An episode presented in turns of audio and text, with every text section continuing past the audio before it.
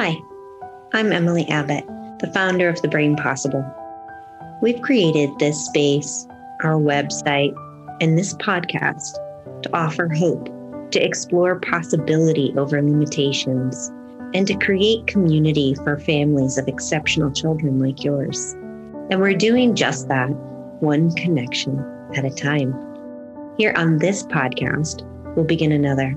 We're so happy that you're taking this journey with us. Here at The Brain Possible, our passion for nutrition and our focus on gut health in particular is not new. An expert on both is Hilary Boynton, a certified holistic health counselor, GAPS diet expert, cookbook co author, influencer, and lunch lady. Yes, I said that correct. She is a lunch lady. Clearly, we have a lot to discuss. I've personally been working my way through Hilary's cookbook, and I'm inspired by her journey to feed her family and students at the school where she works nutrient dense, organic foods from local sources. In today's discussion, we'll cover what drew Hilary to the GAPS diet in particular, her take on the importance of gut health, and much more. You don't want to miss this one. Welcome, Hilary. Before we dive into your work on a deep level, I want to hit a big picture question about you. What can you share with our listeners about the importance of healing the gut? Um, why did you get into this? What drove you to be so interested in this? Well, I guess after struggling with infertility for three years and then ending up with five babies under four, my fourth baby had this severe eczema, which I ended up healing through real food when every doctor, you know, had him on steroid cream and Zyrtec twice a day. And I had all that, you know, kind of tried everything holistic and nothing seemed to work. And then I tried conventional medicine and it was like I just knew in my heart it was a band aid. And then I eventually put him on, um, I discovered the Weston Price Foundation and put him on raw milk and cod liver oil. And he was healed within two months, like just totally healed. And I was just like, what just happened? And then we have a daughter with epilepsy and so after healing him, I was always on a quest for answers for her and had through the Weston Price Foundation again discovered the GAPS diet, which is the gut and psychology syndrome. And I had heard Dr. Natasha Campbell McBride speak a few times at the conferences and was it just resonated with me the gut brain connection and so we really uh, i was seeing a medical intuitive who just said kind of out of the blue one day, like, you guys need to heal your guts. You need the GAPS diet. And so it was kind of like all the pieces fell into place. And after healing my son, I had started wanting to shout from the rooftops that food is medicine and help other moms grab hold of the reins in their kitchens and learn to cook. And so I was teaching cooking classes out of my home and running this Amish co op to get raw, kind of an underground co op to get raw dairy and everything to anybody who needed it, just nutrient dense foods and being a source for people um, and an educator. And there was a woman in my class who um, was a photographer and also on the Gap diet. We were both totally overwhelmed and just like, ah, there's no roadmap and it's so overwhelming. And it was kind of, this was back in like 2013. So it wasn't really mainstream. Nobody was really talking about the microbiome and certainly not the gut brain connection. And so she was just said, we should write a book about this. And so we both just kind of dove in and we got a deal with the publishing company and we just literally it seems like I, I look back i'm like i don't know how we wrote this book but yeah with with all your kids. Yeah but we were just we were in it so it was like i was right going through it. But anyway so that really just the the aha moment of food as medicine. And then when i really learned about the gut brain connection i really decided to dive in wholeheartedly and try and heal. She's the the medical intuitive had said your whole family needs to heal. And looking back i'm like oh of course. Like we were all leaky gut and just you know had a look, you know, looking back, I can think of like the speech delays and the tics and um, the eczema and the my poor skin and all sorts of things that stem from healthy gut or unhealthy gut dysbiosis. Yeah. We haven't really actually talked a bit a lot. I don't know if we've talked about eczema yet on here, but it's so common and becoming more common. Like just like, oh, that's just normal for kids to have eczema, and sometimes it gets really, really bad. And a lot of people just think that popping, slathering some steroid cream on it is the way to go, and that's the only option. Can you share a little bit about how eczema looked for your son and also what you learned about why, how the GAPS diet would heal and healed? Yeah. So he had, I, I forget when it started. He was probably around a few months old and he just had like the, the typical, like in his creases, his elbows and behind the knees. And then his cheeks were always red and his hands were super dry and he was always scratching. So if he, when he would wake up in the middle of the night, I would literally have to pin him to my body to keep him from scratching and like hold his arms and legs down for like two hours. It was just like so painful to scratch till he would bleed. And then when I was putting the eggs, I mean the uh, steroid cream on, like literally, and giving him the Zyrtec. I remember after months and months of struggling, he like slept through the night. I'm like, oh my gosh, like wow. And I was so thrilled that it worked. But then I felt like as I, if I would forget to put it on, it would just flare again. So I was just like, this is really just a band aid. It's not. And I had a homeopath at the time and a more holistic doc who was saying, you know, this is just driving, the steroid cream is driving it deeper into his system. And huh. And then the conventional doctor was like, I don't even know what that means. That doesn't make any sense. And so it was just like I was kind of being, you know, two different worlds and trying to figure it all out. I was this new mom and had all these babies. So it's super overwhelming. And I for some reason, I tried to start changing the school lunches at this point. My kids weren't even in school, but this one woman who had tried previously, I got hooked up with her. She's like, I'll try with you again if you want to, you know, jump back in the ring. And she kept talking about her son and how she healed him with raw milk with all of his asthma and allergies. And so that's when I really just dove in and um, tried it. I was willing to try anything. I'm forgetting your original question now. I'm like, I'm so going off the topic, but the eczema. So he was kind of covered. And then your second part to your question was how did gaps yeah what is that yes what is what is healing the gut have to do with eczema for someone who is one of the many people who are told their, their child has allergies their child has eczema that's really really really common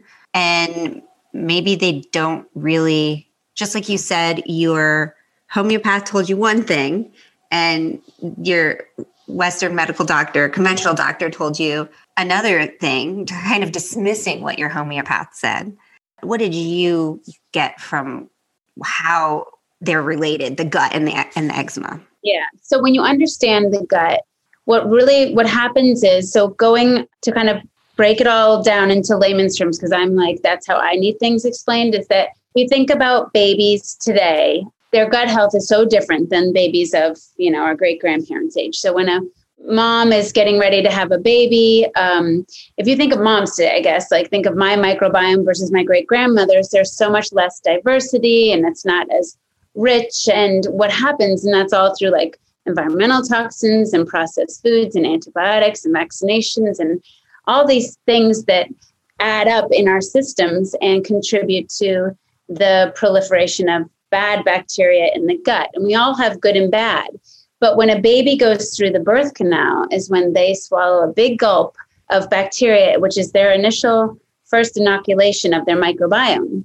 So if you think of what they're getting from their moms, you know, I don't, well, I had all C sections, so my babies didn't even have that initial inoculation. They were inoculated from whatever's in the hospital and whoever's whoever's touching them or whatever was bacteria was around when they were first born. But typically, uh, you know, our great grandparents had very healthy, balanced microbiomes, and now we're typically very unhealthy, unbalanced microbiomes. So what we're passing on is not that great. And then, like day one of life, a baby might get a vaccination. So many babies have ear infections and get antibiotics like right away, or then they get it. Like my, um, I have a relative whose son was on 10 rounds of antibiotics before he was even two. So all of those contribute to wiping out your your back your good bacteria. And so so then you just think of this poor little baby. The average baby when I wrote my book had 287 toxins in their cord blood alone.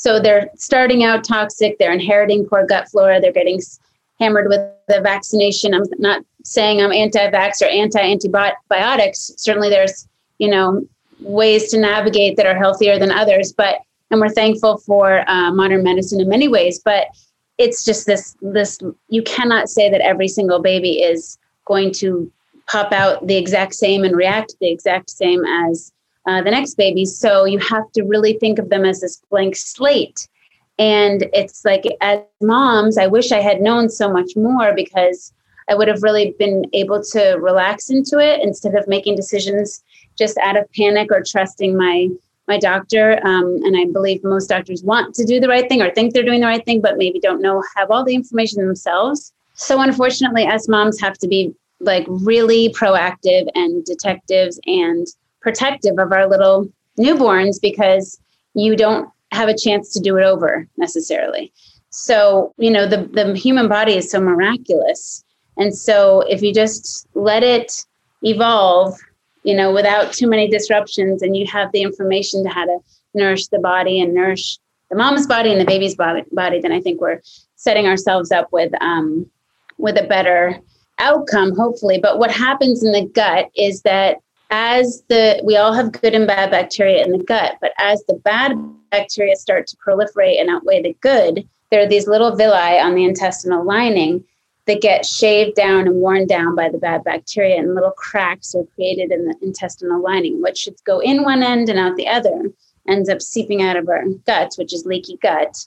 And the body sees these particles as foreign and launches an attack, which is typically an autoimmune response or allergies, asthma, eczema, or they can even cross the blood brain barrier and cause neurological issues. So, most people, unfortunately, have leaky gut, and most babies nowadays suffer, you know, some sort of leaky gut. So, when you're having that response, it's a sign, right? It's a, telling us something. And so, we really have to get to the root cause of that. And when you heal and seal the gut, it's amazing how quickly things can clear up. And especially for babies, because they're not, you know, they haven't had 40 years of toxins and all this stuff, you know, so it's easier to heal the younger they are, I believe. It's just, it's important to kind of catch things and quickly get after them if you can and try and understand that balance and rebalance because then, you know, there's no better gift than a healthy baby. And so it's hopefully. Okay, so you had all five of your kids when you started the GAPS protocol. I had all five of my kids. Yep, I think my the triplets were nine, and then like seven and six. Were you eating pretty healthy then? Yeah, we had discovered real food, so we were kind of like out with the like when the triplets were born, we were kind of all of the organic food, like the pirate booty and the organic cereals and like puffins and all the things that I thought were healthy because it was organic. Because it was organic, so we're you know organic was the new kind of buzzword. But then when um, when I discovered the Weston Price Foundation, it was really like out with the cereal, out with anything processed, and in with the bacon and eggs and the you know fermented foods and the healthy pastured meats and eggs and. So you you were eating like out of let's say nourishing traditions cookbook yeah. So and i had been fat free for you know almost a decade in the 90s through end of high school all of college and i'm certain that that completely screwed up my system and that contributed to my infertility because i was just eating like processed carbohydrates and not taking care of myself and a lot of that you know fake fat free foods. Were you quite thin? You know i was actually 20 pounds heavier than i am now. You're tiny now you're very fit. Like um, you look like you probably run or something. And I don't. You know, I only really walk. I've just recently gotten back to yoga like one day a week because there happens to be something down the street. But I, it's amazing when you eat right how your body just is in balance. I don't have to do too much. I'm always outside and taking opportunities to be active, and I'm always lifting things, but more sort of live the life of and not even totally. It's not like I'm out like tilling my land and or whatever. Like you know, I've seen I, I've watched a few of your videos. Of you're lifting firewood. Oh, there you go. or your children. I think about yeah. I think about what I can do that's really natural in um, you know the way that our ancestors used to move and walking a lot and getting fresh air and lifting heavy things and doing i always say do what you can when you can so but when i was eating fat free, I was probably just in this constant cycle of spiking my blood glucose level. And um, and really, I mean, God, if I had been tested, I probably could have been diabetic. Who knows? I don't know. Then I was drinking like a fish in college, and I had poor skin. I mean, it was really like I was just inflamed. I think because it was all just like unnatural. You know? Yeah, yeah, I get it. I think a lot of people, moms, can probably relate to that one.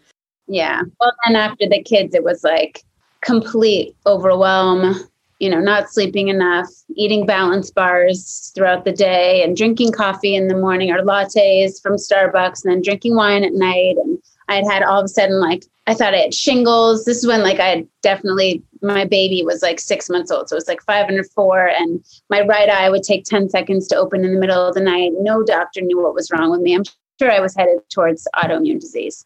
Just so broken down, you know, and just thinking of all the the wear and tear that five babies sucked from, or like, you know, all that nutrition they sucked from. They do. They actually do. And they tax your body. One obvious, like, this is just an example, but there's many, many other ways that they tax your body and deplete you of minerals and everything that we don't notice, but I had gestational diabetes with the twins. And then I had it again after with my fifth child. And they said it was similar to each time my pancreas would be weaker because like it it was going to be I was more likely to get it with just the single pregnancy, the fifth child, because I had already had it and it was weaker each pregnancy, they said. Huh. Wow. I don't know. That was like my uterus. They're like, you cannot have a VBAC because your uterus is like getting more and more stretched out with each pregnancy. So Oh my gosh, I can't imagine with triplets. How how many weeks did they go till? 33. Wow, good for you. Or like I was on bed rest for 15 weeks. So Wow. like now I kill for one day of bed rest. I'm like, oh God, someone to tell me I had to lie in bed for. okay. Well, before I, I, want to start talking about um, the Manzanita School, but before I do that, you said that I just want to get a timeline straight here for myself and for anyone else who's interested in this. You were already eating, cooking with bone broth and doing the organic thing, and you got processed food out before you decided to start the gaps. And so what I want to do is like take a moment to pause and and hear what that just doing that did for you guys so that anyone listening who cuz I for instance I cook out of your cookbook and I got uh, nourishing traditions the original one and then the one for baby and children I have those back when my son was born um, Dr. Woodard, our pediatrician, recommended I, I picked that book up. And so we've been eating like that for a while. Um, so for me, for instance, it's done a lot for us, but I'm wondering like what it was for you. What had that, did you plateau at a certain point because your kids still had eczema and there was other things still going on. And then you decided you needed to take it a step further to go to gaps. Yeah, I think um, looking back, you know, I think like my husband and I were totally inflamed just after years of like living, you know, party lifestyle and eating whatever. We went out to eat a lot when we were first together. And, you know, I always remember I would get like the luncheon style chicken teriyaki with rice and veg, like thinking I'm so making such a good choice. And then we'd have like the cheese and crackers and a couple coronas or whatever. And like looking back, I'm just like, oh my God, the quality of the food was probably, well, it was terrible. The amount of sodium, like the bad salt that was probably, and the bad vegetable oils that were in there. And we, we just, it was sort of like, I didn't grow up eating out at all, but his family ate out a lot. And then we lived in this little town where there was like restaurants all around. So, and that's one of my biggest things now is that people just don't realize when you go out to eat, no matter how nice the restaurant, you're usually getting, you know, a lot of vegetable oils and whatnot that are not necessarily, you know, and they're not- rarely is the food organic. But there's a few, but even the nice restaurants, mm, yeah when you learn to cook i mean we we never go out now. And when we do it's just like like we pay a ton of money and then we're like we could have made that better ourselves pretty much you know? It's just like um, i mean there's a few like you said a few rare places. in, in only certain parts of the country too. But yeah, yeah yeah. So, so we had noticed you know i just was into it. I'm kind of like that all jump in uh, you know and it was challenging because my family like extended family was just like oh my god she's off her rocker. Like what is she doing? And you know nobody was really on the same page. And so it was really i think looking back more threatening to people and looked at as i was being kind of more elitist or snobby about things. I, I'm pretty sure that there's a lot of people in my family, my husband's family, maybe that think that of me. Yeah. And it's so painful because you really, as a mom, you just, you all of a sudden get it and you're like, oh my gosh, I'm never going back. And you have these little humans that you're responsible for. And we, as moms, I feel like carry the weight of the world on our shoulders. We have like nurtured these babies inside the womb. And, you know, that's our purpose, I feel like, is to, to, to take care of them and to protect them. And when you realize like all these things that you've been doing are not in their best interest, it's like why would you why would you give a baby something that you know is not good for them? And so when you see somebody else doing it it's really hard to uh, to your own children like a grandparent or a parent or or a um, sibling or whatever. It's like it's just or a coach you're just like ah like why is everybody still doing this but we have to understand that we've kind of become so removed from like nature and food and we have no culture really around food it's not past this, these like ancestral traditional recipes and wisdom, they're just not passed down anymore, unless you happen to be lucky to have a, a parent who passes that down. So I just think for all those mamas out there that are listening who are struggling, there is no greater gift than you can give to your family and to yourself than learning to cook.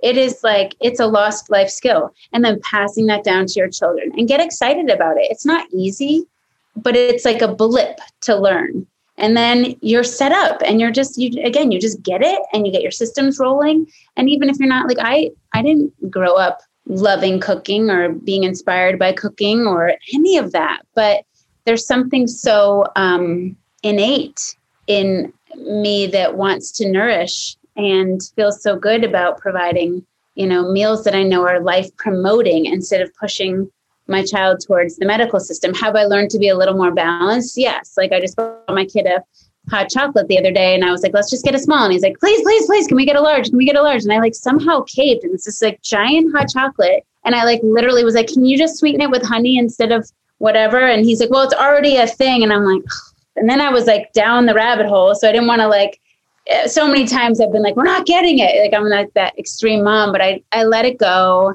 and I tasted it and I was like, God, it reminds me of like skiing back in the day, like in New England, like getting that cup of hot cocoa in the ski lodge is just probably filled with your blood sugar is probably. I know. I'm like totally. Your mind is like going crazy. Yeah, and then but I'm like, I've learned that you know we've done so much healing as a family that it's okay, and that I've also learned if you're so so so extreme that they do push and push and want to go in the other direction. So to have those you know, moments where you can let go. Like we, I got buns the other day for hot dogs. I bought like really, my son picked out really nice hot dogs. So I was like, okay, we'll get them. And, but they beg for buns and I never get buns. And I was like, oops, I didn't get buns because there's just no great hamburger buns or hot dog buns. I'm going to make, even when I make like sourdough, they're like, these just aren't the same.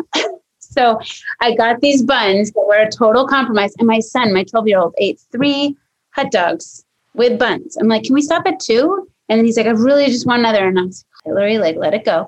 And then he had three and then he felt totally sick. So I was like, well, there's the lesson, right? So sometimes they have they have to learn the hard way, like we did, right? Well, if you didn't eat the way that you do, he probably wouldn't feel sick because he would always have this underlying many different symptoms that well, I know I look back at how I grew up and my family was laughing at me, but I couldn't make it to the like I had to run when I knew I had to go to the bathroom. I had, I didn't really have much time, and and it, and it was just like, oh, that's IBS. I guess it's normal. I don't think so. I don't think that was. I think it was because I was eating things that my body hated, but because I ate those on the regular, it seemed like that was normal to me. I know. Unfortunately, I don't think people know what it feels like to feel good. And that's the other thing, too, when you start to feel good and your skin starts to clear and your digestion starts to balance out. I mean, I think I struggled with constipation like all of college and you know but it was just kind of the way it was like nobody was explaining to me that you know it was not normal nobody so and i didn't really talk about it. Poop is like a really hard thing for people, to talk about but you should be going every day and it should be you know healthy moment every day. But it's just i think it's become to just have these like you know unhealthy habits and unhealthy feelings and it just yeah. So it's sometimes not until you you feel the feel better that you can look back and be like oh yeah. Wow. Hmm. okay. I want to hear about the Manzanita School. That's actually how I heard about you.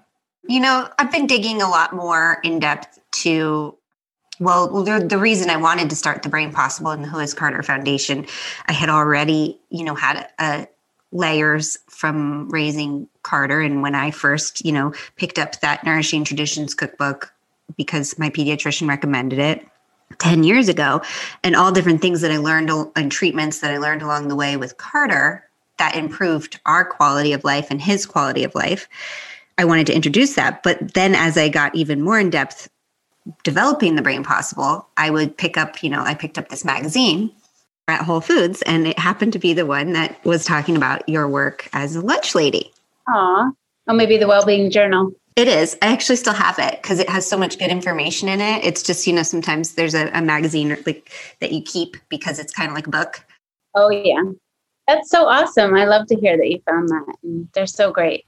I had forgotten that's how I found you I, until I was, you know, preparing for this interview. I was looking at your page more in depth and I saw a post that you posted of the picture of the magazine. And I was like, oh my gosh. And I have the magazine here. So I want to talk more in depth about GAPS and your cookbook, but I'm also fascinated by the Manzanita School. Can you tell us a little bit more about the mission and how you wound up there as the lunch lady? Yeah. So, well, we, gosh, we ended up moving across the country. My husband at the time had been diagnosed with cancer back in like 2012 or 13. I can't even remember, but we were on the GAPS diet when that happened.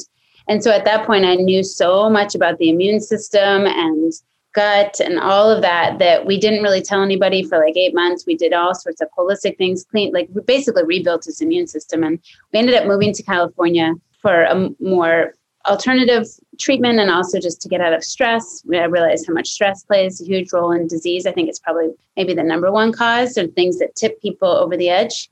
And um, we kind of bopped around a few different towns in LA. And then literally his first day out of bed, we like drove to Topanga, this little canyon town in the mountains here. And and somebody told us about this little tiny nature-based school. And we drove up and they were in their first year and we drove up and I met the chef and my book. So my book had just come out and the chef had said to me, Oh, we caught our own fish today and cooked it up. And I was just like, What?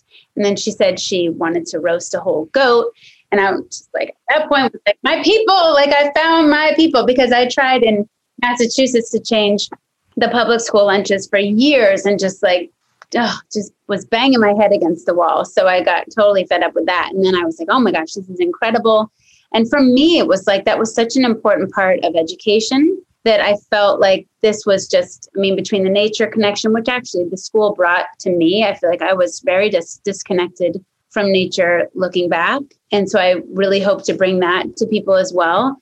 Uh, so that we see that we are part of nature, that we're no different really than anything in nature. But that's where I fell in love with the school and my kids enrolled, but as the school grew, the lunch got outsourced. And that's when all of a sudden my beautiful, like, you know, school lunches were like, you know, more typical. And I was just like, oh, shoot. And so I really started um, talking to the head of school about how can I help? And this needs to change. And this doesn't really go hand in hand with the philosophy of the nature based school, you can't be having like factory farm meats and all this. So he hired me as a snack coordinator and a consultant to the lunch lady. And so at that point, I literally would go to the farmer's market and talk to every farmer I could. And I would get anything cool and fun and in season and unique that I could and deliver it to the snack table. And I would set up really beautiful. I mean, and it was like, you know, from zoodles to zucchini soup to, you know, making sourdough bread or making fermented beet kvass to getting a, you know, chestnut that's this prickly thing and putting a chalkboard sign out that says, like, does anyone know what this is? Like, the more I could engage the kids with different fun things, the more they hung around. Like, snack had typically been like, run down, rip open some rice cakes, take off and go play with your friends. And so now it was like the kids were starting to engage and they were, I remember there was this little trio of sixth grade boys that would like literally do like daffies off the little staircase and be like, what's for snack, Miss Hilary? And they get all excited about it and try all these new things. And so it was sort of like I was kind of outshining the, the lunch program. And once a month I got to do a big I guess, take over the lunch and do a lunch for parents and kids. And so we would do this huge harvest, like Thanksgiving thing, and we'd invite farmers in to talk. And so it really was about this closed loop system and showing, you know, the kids and the parents, you know, the farmer who produced the food, and then all of a sudden the food is right in front of them. They get to sit down together and eat it and ask questions. And so then that Christmas, and the lunch lady, I think I kind of overwhelmed her a little bit with like handing her nourishing traditions and saying we could cook organ meats and do bone broth. And she was just like, what is she talking about? Super nice. And looking back, I probably would have wanted to punch me too if I were the lunch lady because I was just like this little like, let's do this.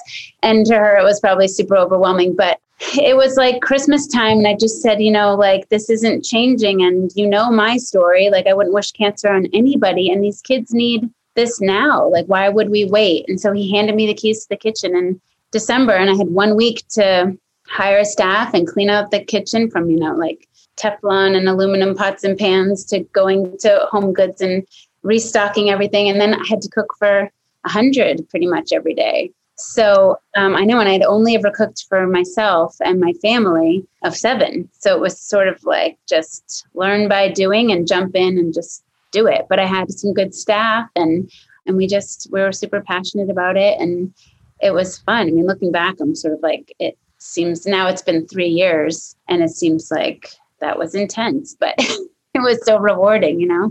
And that like right away people would say like I don't even feel hungry for dinner and I just want bone broth for dinner or can I have more fermented ginger carrots? And like all these you would see all these little aha moments and a little one of those sixth grade boys was like I used to feel like this all day long and now I just feel like this. And so he was having these blood sugar spikes and now he felt even. And so we had all these you know this great feedback. So it was really um it was pretty amazing so that sounds amazing like a dream school to me Well, it was, it was literally like nourishing traditions, you know, infused in school. It's the, the way it should be. And, and we really, we did develop the 20 menus to change your school lunch. Like, I believe this can be done and scaled to a hospital, to any school. It just. Can you imagine if people in hospitals ate like this? I know.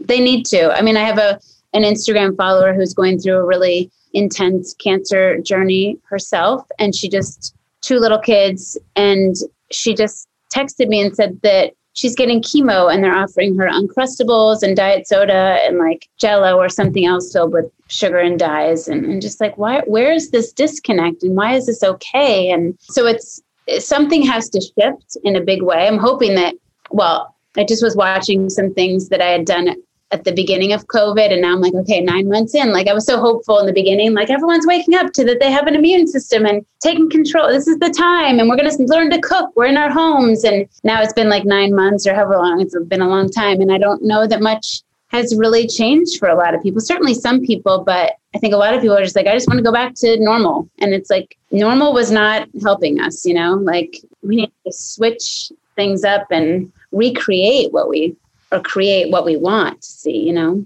Yeah. I was talking to our editor about how you know she it's it's it's fun because i think in in in a lot of instances she stands on a different opposite um, viewpoints as me um, during all this so we don't talk a ton but i mentioned about anything happening in the the space media right now which i love that we have both bring our viewpoints to the table but i was sharing with her that I, it gets frustrating that no one has been speaking about boosting your immune system. Like, hey, you shouldn't go to Burger King. Um, you shouldn't be eating these things. It's just that's not the topic. No, no more uh, eating. You need to eat better. This is if they were to tell us all of a sudden, just like when they used to say that you had to have, you should take cod liver oil every day. Back when was that? Like in like the 20s or something. Or yeah, and there was and it was what was it to you get your vitamin A, your fat soluble. Yeah, and and they would tell and so everyone would do it. And and that's and if they were to tell us to eat better or then we would. A lot of people would, but they're not doing it. And she goes, "Well, maybe we should be the people to tell them." And I'm like, "Okay, well, yes, that's exactly right. We all should be." I think so. More of us need to talk about that that's i think it's a grassroots effort. It's not going to happen from the top down. So I've I've come to terms with that and realized that like if I can just change, you know, one person at a time and keep us mamas, I just writing like us mamas are a powerful group of people. And so we really do drive the market, you know, on many levels of what, you know, is produced. And if we start demanding and voting with our dollar and demanding for fresh foods and properly raised meats and foods that support brain health and gut health for our children and refusing the status quo. But it takes it takes the mama to also take control of her own kitchen too and start leading by example. And unfortunately you kind of have to be that salmon that's swimming upstream and take all that you know flack and all the people that just don't understand you. And so it's very very very hard to go against the mainstream especially when you're going against doctor's advice you know? Like i remember my dad having alzheimer's and sitting in the you know it was devastating. And i'm sitting in the room with my mom and the doctor's like well the best diet for your dad would be a vegan diet. And i was just like what? Like you know fine clean him out and detox him but then he needs like healthy fats for his brain. Like he you know just and my mom was sort of like well she's not a doctor like because i was in with my weston price pamphlets and all this stuff and trying to tell him about you know I wanted my parents to understand that like diet plays such a huge role, but the doctor's influence was so strong, you know? So it's just like we have to we have to understand that diet is not everything, but it is foundational. And the foods that we're eating right now are mostly devoid of any deep nutrition. And our ancestors knew, you know, if you look back 100 years, people were not obese. They did not have diseases in epidemic proportions. I mean, we have 54% of our children with a chronic disease, like diagnosed. That doesn't include the undiagnosed and the soft diagnoses. And then we have 88% of our population is metabolically unhealthy. So you wonder why everyone's running around in fear in this country because they know if they get sick, their chances of, you know, a lot of people have so many comorbid conditions. So it's it's a it's a challenge, but I just wish that our leadership was yelling, get healthy, get outside, move your body, eat locally, eat seasonally, learn to cook. You know, it's not it's not happening. It's more like sit inside, wear your mask, and just wait for a vaccine. And then we'll go things will go back to normal. But I'm sorry, there's gonna be another virus sometime. And what's gonna happen then? Right? It's like we're just putting that steroid cream on. We're not getting to the root cause. And so that's where I just feel like this narrative is so backwards and it's just norm. And so people are just so used to it. And what's happening now is like these children growing up, this is just, you know, we're getting so farther and farther away from those ancestors that had the right information. They say, like, when an elder burns, it's like a library burns down. And so I was saying to my sidekick, Rita, the other day, that we are ancestors in training. Somebody said that at some thing I went to. I said, that's so smart. Like, we are we have to have this knowledge because we're the ancestors now that are going to pass it down.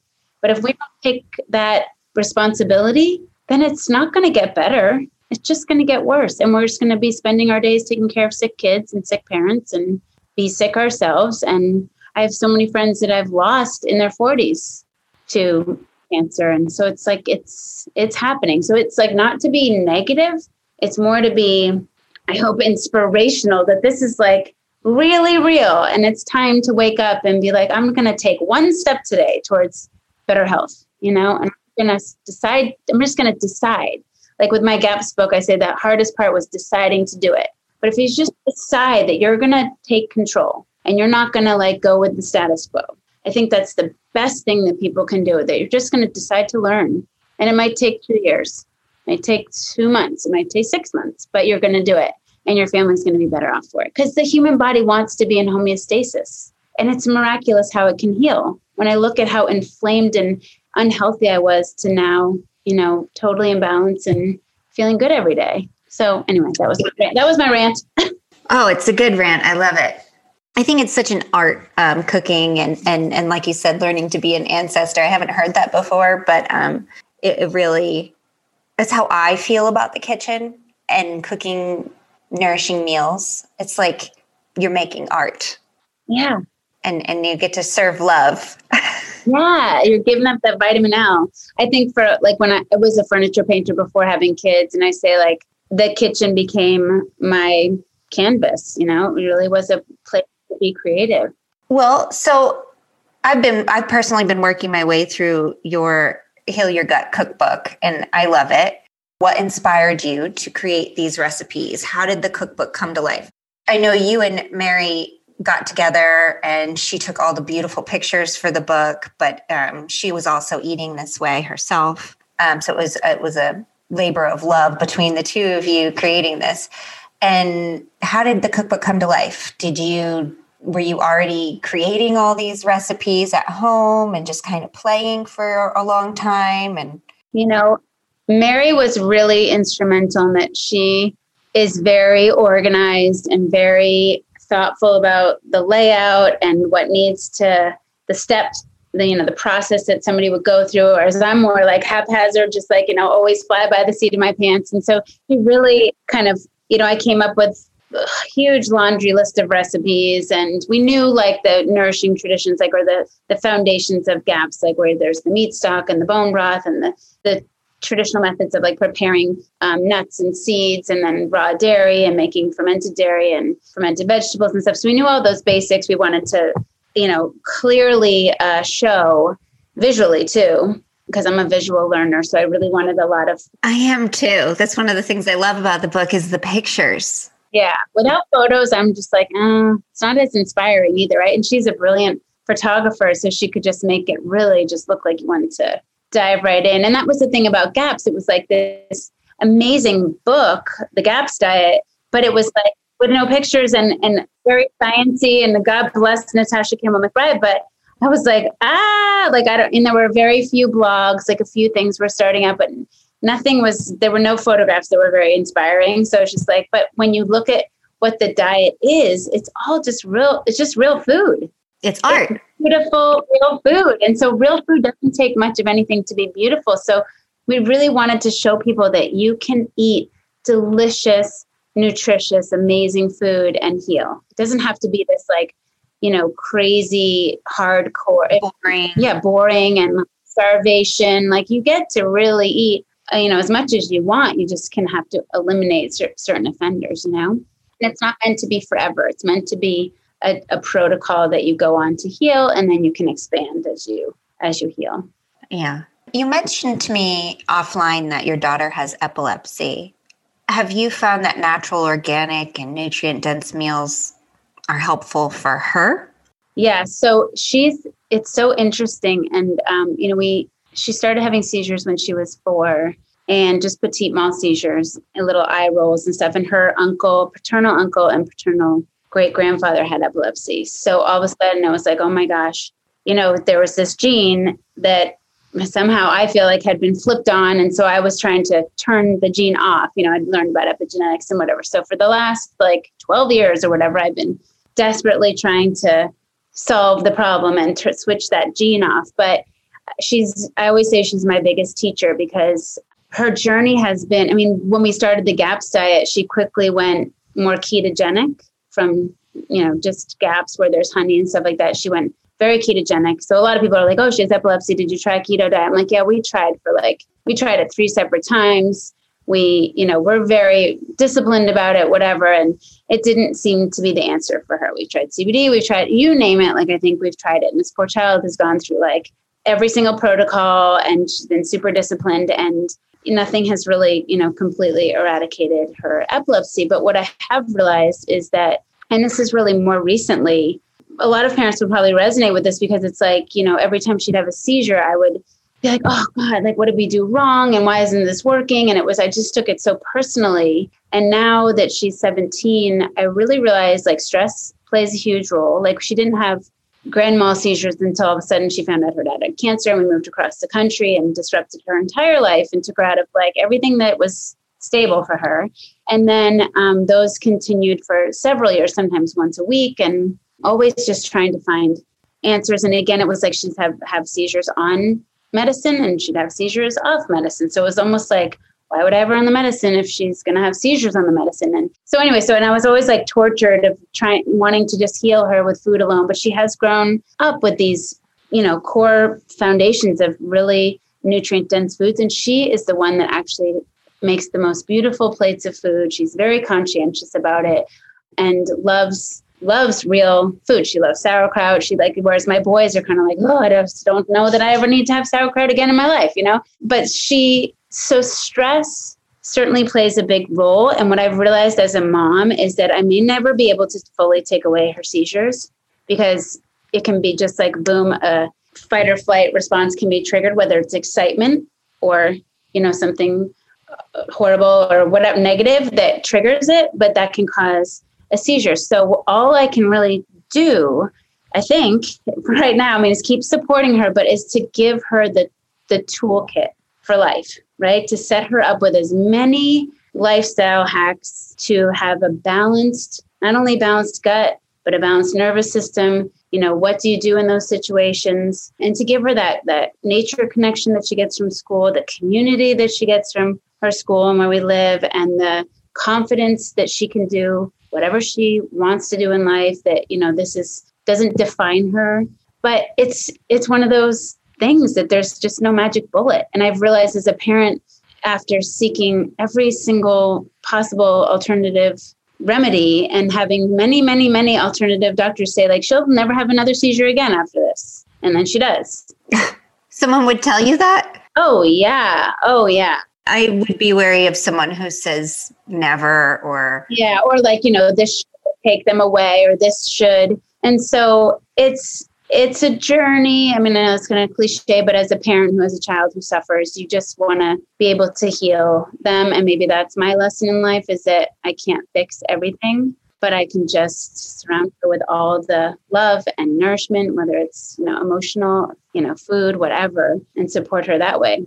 Because I'm not going to be here forever, right? So I want her to be able to have these foundations of health moving forward. On a broader scope, what has and has not worked? So keto didn't work for her, and it sounded like CBD didn't work for her. Is there anything that has helped a little? Uh, it sounds like nervous system, uh, balancing her nervous system has been really good for her. Yeah, I would say one thing that's great is the HeartMath solution. Have you heard of that? Heart HeartMath. Yeah, like a little thing that clips to your earlobe and clips to your phone and you it's this little round icon that you it shows your nervous system how if it's like up and down and all stressed and then as you breathe it shows you this little circle that breathes in and out and as you breathe in and out you go from red to blue to green and these little each with each breath you can calm your nervous system. Wow. So very visual for anybody to see how the breath correlates with your stress and your wow. Yeah so that's been that's amazing. I mean she's kind of been on and off of that sometimes you know it was a big part for a long time but now i think she kind of has that tool within her now. She doesn't need to clip it to her ear. Right. It's just kind of like training you. You don't need to use that forever probably. Yeah and i think um what else? Well the healthy diet for sure is and sleep. Sleep is super important. Yes. Yep. So like, you know, we we had to take a dog to the emergency room late at night, like, you know, 11, didn't get home till 2 and then the next morning she ended up having a seizure. So it's just like, oh, like what happened was a disruption of sleep and that's a kind of a known a known disruptor for epileptics. So, you know, she's amazing her resiliency and she really has said to me the last time, you know, I just need it. Like she gets really upset when I, she doesn't remember having them. So when I say you had a seizure, she'll be kind of upset for a little while. And she's like, I just need to process it and then I can move on. So she takes a moment to really process and be disappointed or be upset about it. And then she kind of just like miraculously pulls herself up by the bootstraps and is just like back at it, which is amazing. So, you know, we all have challenges, right? And I think for her also to see that she hasn't really discovered her own voice around it too much. She doesn't really want to talk about it, doesn't want to. I can understand that. Yeah. So I think if she chooses to step in, she wants to inspire other little kids to pursue their dreams and whatever. She just wants to be a, a source of inspiration. She loves to sing and stuff. So I really think because of her journey, she realizes like she can she can do whatever she wants and that you know anybody can and she sees people that struggle way more than she does so she has a very deep level of compassion for people and empathy which is something you can't teach actually it's one of my strong suits because of it i believe yeah you're just sort of knocked down in some ways that you have to you just I don't I don't know and I've never experienced it. You know, my boys do not have that level of empathy at all. So, yeah, I mean, you have to look for the gifts that come with it and it's a moment my, by moment thing sometimes. I just can go into that worry of what will life look like or what if I'm not there or but ultimately I can't control it all, you know. She's 17 now and she's been having seizures since she was four. A four. Yeah. So we're working always like I'm oh, I'll never give up trying to find answers and strategies and but I think sometimes too, like I remember I was going to some like I forget what it's called, but it was like a brain train thing mm-hmm. when she was like 10 and you know, they put the little things on the kids do games and they map the brain or whatever. I can't remember what they do, but I remember my mom saying like, cause we had to drive like a half hour to get there. And my husband at the time was kind of down and out in treatment. And she's just like, do you think the stress of it all is worth it? And I'm like, yes, like this could be the answer, you know? But looking back, I think I was running around trying to like, you know, drive her here and drive her there and fix this and fix that. And then when, as a child too, when you think you need to be fixed all the time, you know, like that's not healthy either in a way, you know? And I created this like where she would always just say kind of like, I just want to get rid of it. I'm just determined to get rid of it. And, um, and I kind of now say like, well, maybe just learning to live with it or accept that, you know, this is where you are right now. It doesn't mean it's forever, but that it's I think sometimes when you push against something so much, it just persists, right? Guess what? You resist persists. So just sort of embracing it and hoping for more solutions and focusing on what we do have. You know, yes, it sounds again cliche, but it's so true. And and I think a lot of it only comes with perspective, unfortunately. You know, like I don't know if I could if I were to go back and do it all over again, I don't know if I would have done it differently because, you know, you just do the best you can in the moment. Well i don't know. She she may not want to i only just wrote an article. You know I, I would mention it's not like i was not telling people i used to have epilepsy but i didn't mention it. And i found out when it, it was like you know i hired a new editor recently. Um, she's volunteered with us for a long time and, and she was our editor for our book. But she was like i'm I was just com- coming up with topics for Epilepsy Awareness Month. And she's like, Do you have any ideas or anyone you want me to interview? And I was like, Well, I could tell my story. And then I found out that my operations director also didn't even know I had epilepsy. and she's been with us since we opened our doors. And and so um, they're like, Is there a reason you never shared that before? And I was like, No, I just didn't. so what I'm saying is that it might not come to her for a while because I'm 35. yeah, right. And that's okay. It's, I can see how when it's not on your mind or doesn't need to be on your mind in a, in a daily basis or whatever, then you just sort of can hopefully let that, it's nice to let that go. Right. But I read your story, like I kind of stumbled upon that in your feed and I was just like, oh my gosh, like that's so interesting. I had no idea. And I think it's, also really nice like one of the things that i've never really been able to do is get become like a part of a group or a, have any support from any other people that have epilepsy. I mean like the doctor would say like there's camps and sometimes it's really nice for the kids because they see all levels of it. So they can see sort of how lucky they are in some degrees and how you know things could be different. Um, but i just like again with five kids it's like there's only enough time in the day for some things and it just you know and really want to go to those things. She doesn't. No, probably not. So it's again, it's like she's not defined by it, and and I also feel like, yeah, I don't know. You know, everybody's got to just find their. There's no perfect way to get through things. You know, Mm-mm. try to as gracefully as possible. I will say that um, my friend Ashley Wood, who is a therapist, and her business partner Polly Ely, who also has a podcast called Parent School. I've interviewed them both on the podcast. They Polly developed something called the lab method, and with Ashley Wood, whose daughter has Dravet syndrome, which is a severe rare epilepsy. She they developed these, Polly was developing these life support cards, and with Ashley, they developed a deck just for epilepsy of, you know, like conversation cards um, you might want to check them out. We partnered with them and put them on our e-commerce site. Yeah, well, I would love to. So, You can find it there under books. If you just look under all books, I think it'd probably be under parenting or just click all books. Yeah. Okay. Just wanted sure. to mention that. Love them and I love what they're up to. They're working on doing different ones for other topics too, like ADHD and, you know, of course, just parenting ones, hacks, what to say. So, so much to navigate there on a daily basis with epilepsy. And I think, too, one of her biggest struggles when she was having so many seizures was her memory was totally affected, her short memory. Girl, I know, and mine's still bad. And my husband teases me. He's never seen me have a seizure because I stopped having them about when I met him. And I don't remember like I, I'm a visual person. Like I, I, that's why I was like, yeah, your book, that's like totally me.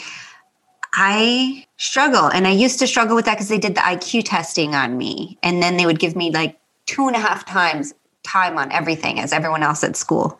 And I abused that probably. And looking back, I would, you know, I could get off, you know, I could be excused from school as much as possible. And I, I abused that too.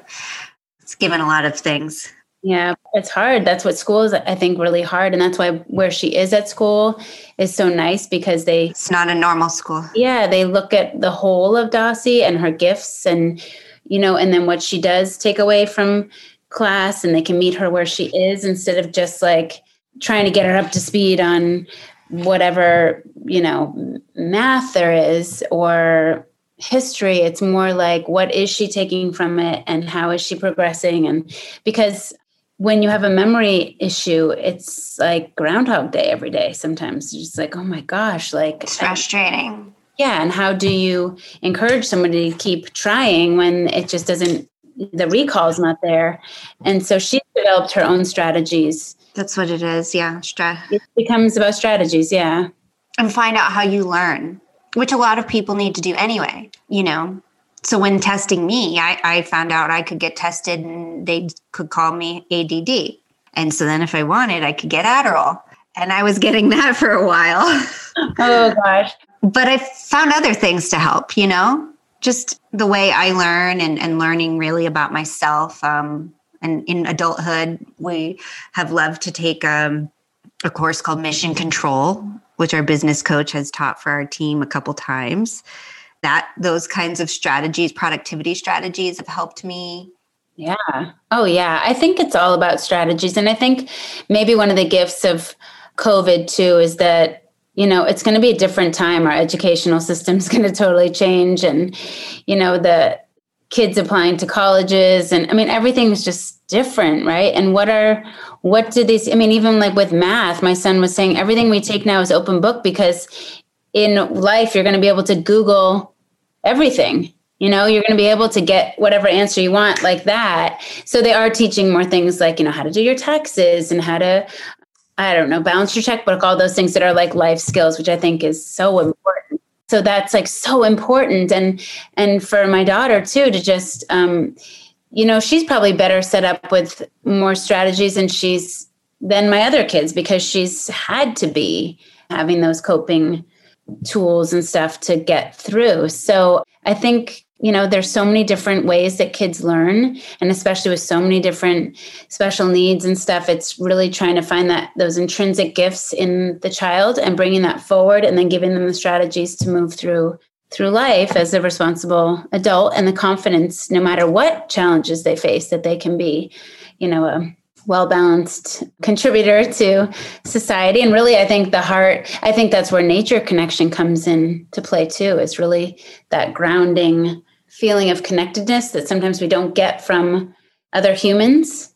It just comes with the peace of all that's around us. I remember the first camping trip we went on with the school, the head of school, we were up in a Little Basin up north a little bit, and there were these huge redwoods and he was talking about how like amazing like everybody was circled up and he's like look at these amazing trees. And at the base of every tree are billions of microbes keeping these trees alive. And i wanted to like yell at him like you are a redwood. Like you're just like a redwood. We have you know at our base like billions of microbes that are working every day to keep our immune system strong which is the headquarters of our our health. And and then you know so i say i've said this before but just as you wouldn't pour gasoline around those redwoods every day, just a little bit every day, and expect them to do very well. Why do we ingest toxins every day thinking that it's going to be okay? Like eventually the tree might survive for a while, but it's going to die eventually, right? It's going to be like, I can't take it anymore.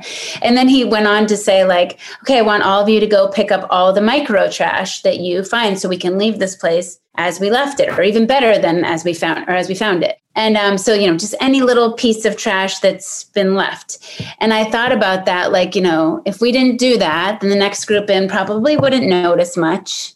But then if the next group doesn't do that, then the next group, if the trash just, the micro trash just keeps building up, eventually people are going to come and be like this place is gross right like it's just filthy with trash and that's if you think of that as our bodies too you know if you just keep leaving the micro trash and filling it up with toxins you're going to be you feel gross right?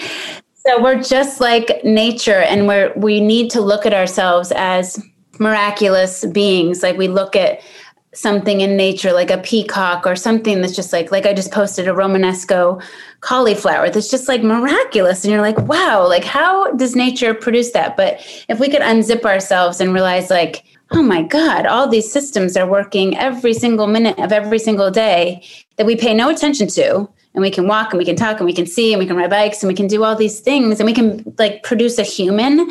Like it's amazing. So to to think of ourselves as just these amazing you know beings that it's such a gift. And so to really treat i mean again it sounds cliche but your body is your temple and you really have one and that's it. So you're way better off preventing and being healthy than to be all of a sudden sick and be chasing health because you will will get sick eventually.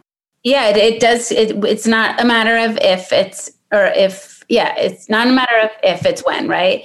And so it's just we we spent all of our time and money chasing health and it's so fun. So we want these kids i mean that's one of the reasons i became the lunch ladies we want these kids like knowing what it feels like to feel good and then being able to go pursue their dreams and do whatever they want not be like 20 and be like i have ibs and i can't poop and I'm like miserable and my skin's terrible and then you know or then they have infertility like we've you know lived it and it's no fun. Mm-hmm. No, it's not fun. It's not supposed to be like that. Yeah, expensive and expensive. Yes, yes. People don't think about that, and when you're young, they don't think about you know. Well, if I don't take care of myself now and eat right now, I might end up being infertile. Yeah, that's one of the biggest lessons I can give to moms too. I think is I just recently had this realization because I'm just like, why? You know, my kids are teenagers. So it's like they're in that invincible stage and they think nothing's gonna ever happen. And and I'm just wanting to just keep telling them and telling them and telling them. And, then, and they're just like whatever. We've heard it a million times. And then i interviewed this woman whose husband's from tunisia and they make this beautiful tunisian sauce. And i was like oh take us back to like how it was in the, his mom's kitchen and give us a glimpse of that. And you know the mom would shop every day with the grandmother and the aunties and be cooking and there's farmers markets every day. And that they just that was just their way of life everything was fresh everything was delicious and homemade with love and that feeling is what infused in Muhammad, the child. And that is what he took away with him to America. And he's recreating these sauces because he wants that feeling again. So if we can think of what feelings you want your kids to feel and walk away with. Like i always dinner time is non-negotiable. Like we may have the simplest whatever fried eggs and avocado for dinner but we always sit down together.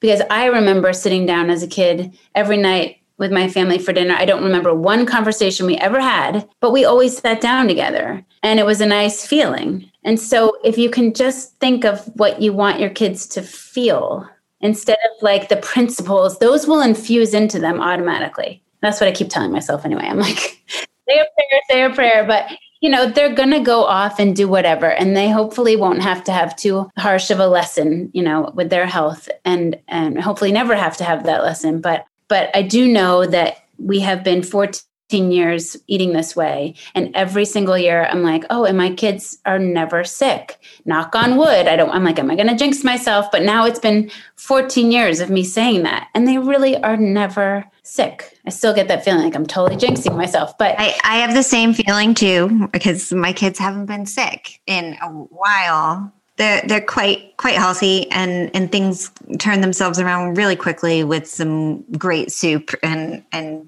bone broth when they are sick and and all the tools in my toolkit.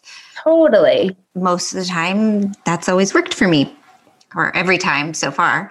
They'll take with them is that when I was sick my mom turned to the kitchen. She didn't like just throw me on antibiotics and go get Robitussin and you know so that hopefully will. And I say to them, I'm teaching you this because you're going to have to teach this to your kids. You know, this is important. So you you've done such a great job bringing your wisdom and your knowledge in a fun way to people on your Instagram account and at the school. Um, why is it so important to you to share with others and to connect with other mamas out there? Well, you know, I guess I've I've witnessed the power. I say, you know, again, I've said this so many times. I've seen the power of food as medicine, as well as the destruction of disease. And it to me, it seems so achievable for so many people to just grab that information and start to make changes. And so rewarding in the end. It's so rewarding.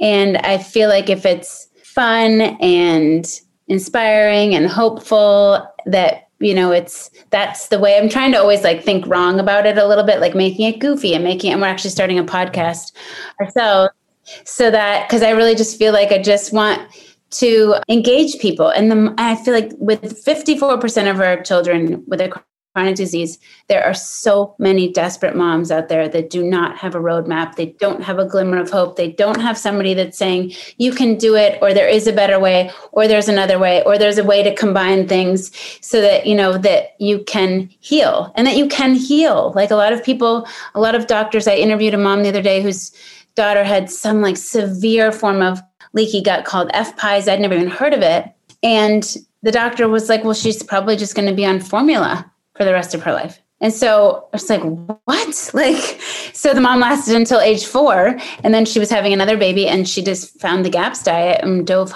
full in and totally healed the child. And she's like a competitive gymnast now. And she's like 11 or nine and thriving. When, like, you know, uh, somebody from the medical establishment said, this is just sort of like the way it is. And so to question authority and know that again your body's miraculous and it it wants to heal. And so there's nothing i really feel like there's nothing that can't be healed. And then there's also you know like the work of like joe dispenza um, do you know him? Yeah like the um, body's the placebo or being superhuman. I forget what that one's called but you know the power of the mind is so incredible. And i want to get more you know learn more and more about that but it's so incredible. Even like michael singer the untethered soul and I forget the next one's like Living a Life of Surrender, which I've listened to like three times on Audible this summer. And it's just, I think surrendering sometimes and really just getting out of the mind is so,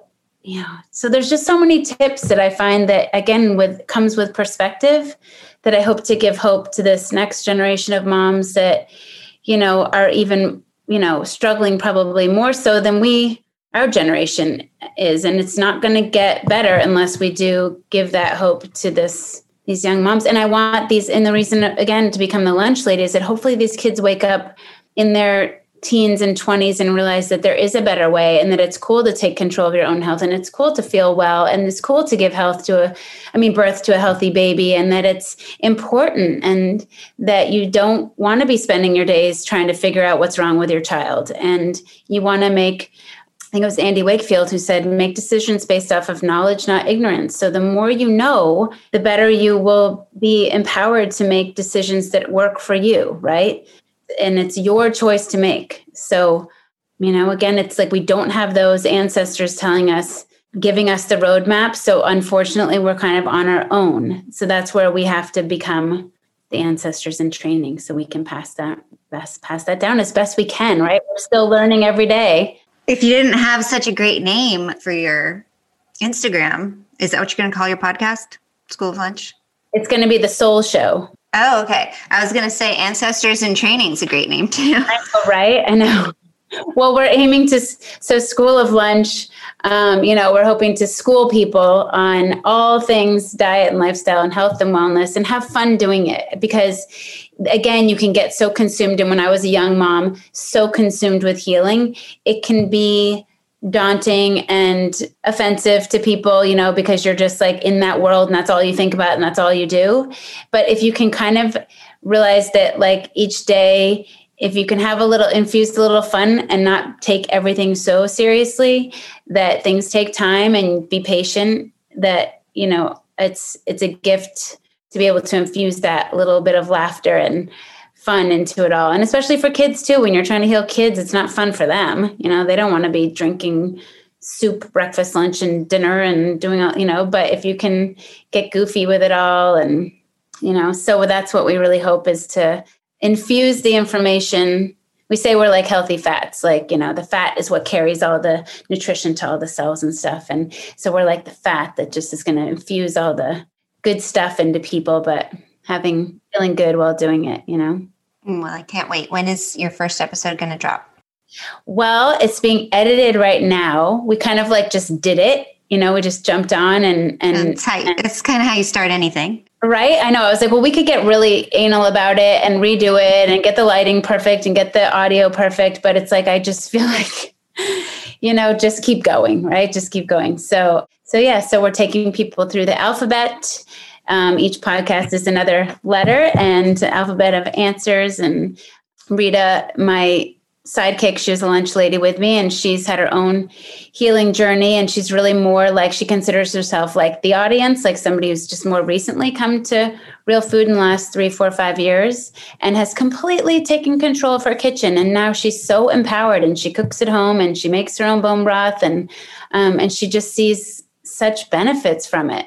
But we both understand where we came from. You know, we both have our stories. So it's not like we're perfect and we're just like, we can we're relatable because we've been there you know we've been in the thick of it and in the trenches and um, but but the food food is foundational part of it just is like what we really want to just infuse into people and so but i think if moms can tune in and just laugh a little bit along the way then and it's hilarious so well if our listeners want to learn more about gaps or about your journey where can they find you Hilary well uh, schooloflunch.com and then School of Lunch on Instagram is the best. But yeah, if people could please go to schooloflunch.com and sign up for our newsletter, that's the best way. The website will what we're building is an online education platform. I mean, we've had our lunch leader training academy last summer where we trained lunch leaders to go into not only school systems, but even if you just want to go into your own home and flip things around and be cooking,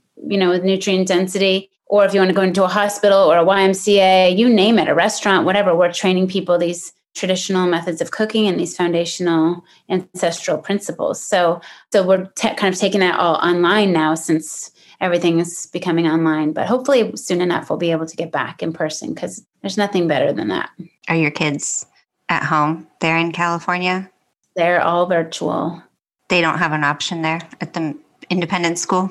I know, which is kind of crazy because it's a nature based school. So they were going to school only for like a month or t- the last month or two, twice a week for sports and with masks, you know, six feet apart or whatever. So it's not really competitive sports, just more like, but the kids would come home, even with that, noticeably different. Just the interaction with peers is like, so phenomenal. So it's so destructive what's happening where we're removing our children. Um, and then my eighth grader was going a half a day on Thursdays, but then everything just got locked down again. So everything is cut off until middle of January. So, you know, it's such a shame. I really, you know, if everybody could just understand the immune system a little bit better. I, I don't want our children also growing into this like state of fear that they have to fear their natural surroundings and the people around them and that you know if they if they can understand that they are healthy and strong that they'll be they'll be fine no matter what they face. So hopefully things will get back. Yeah. Well, I cannot predict. I can't even see what next week's going to look like.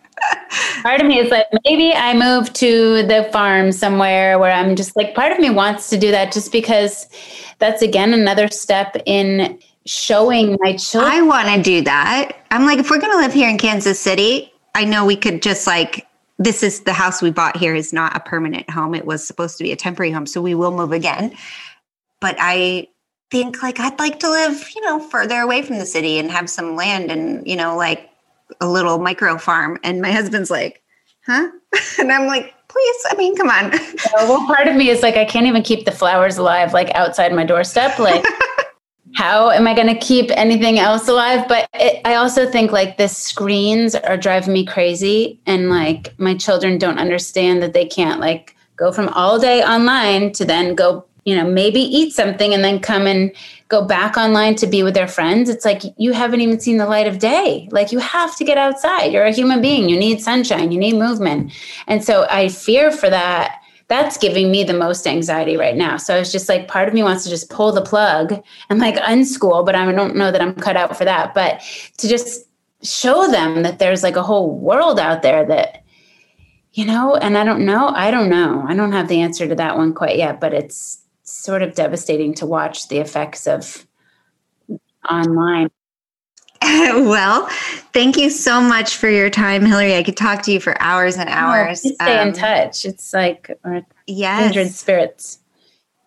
Yes, it's so fun to um, meet the people who online have been my, you know, friends online that I don't really know. I know, right? Well, Mama's got to stick together. We really, really do. And there's, you know, and that's one of the reasons we're starting our um, School of Lunch online community is because it's like I think when you feel supported, anything seems possible. But when you're isolated, it's just yeah, swimming swimming against the the current, right? We are the same, and I like to call us the good crazies because everyone's crazy, but good crazies. I hope you enjoyed our conversation today and that you learned something new. Do you have a question for Hilary? Have you ever tried the GAPS diet? Will you try a recipe or two now? Tell us. We would love to hear from you. Email us at info at thebrainpossible.com. Be sure to subscribe, follow, and share our podcast if that feels true for you. You may also consider visiting our website for more information on stories, therapies, and products that we think you will love. As always, thank you for spending your precious time with us at The Brain Possible. See you next Tuesday and be well.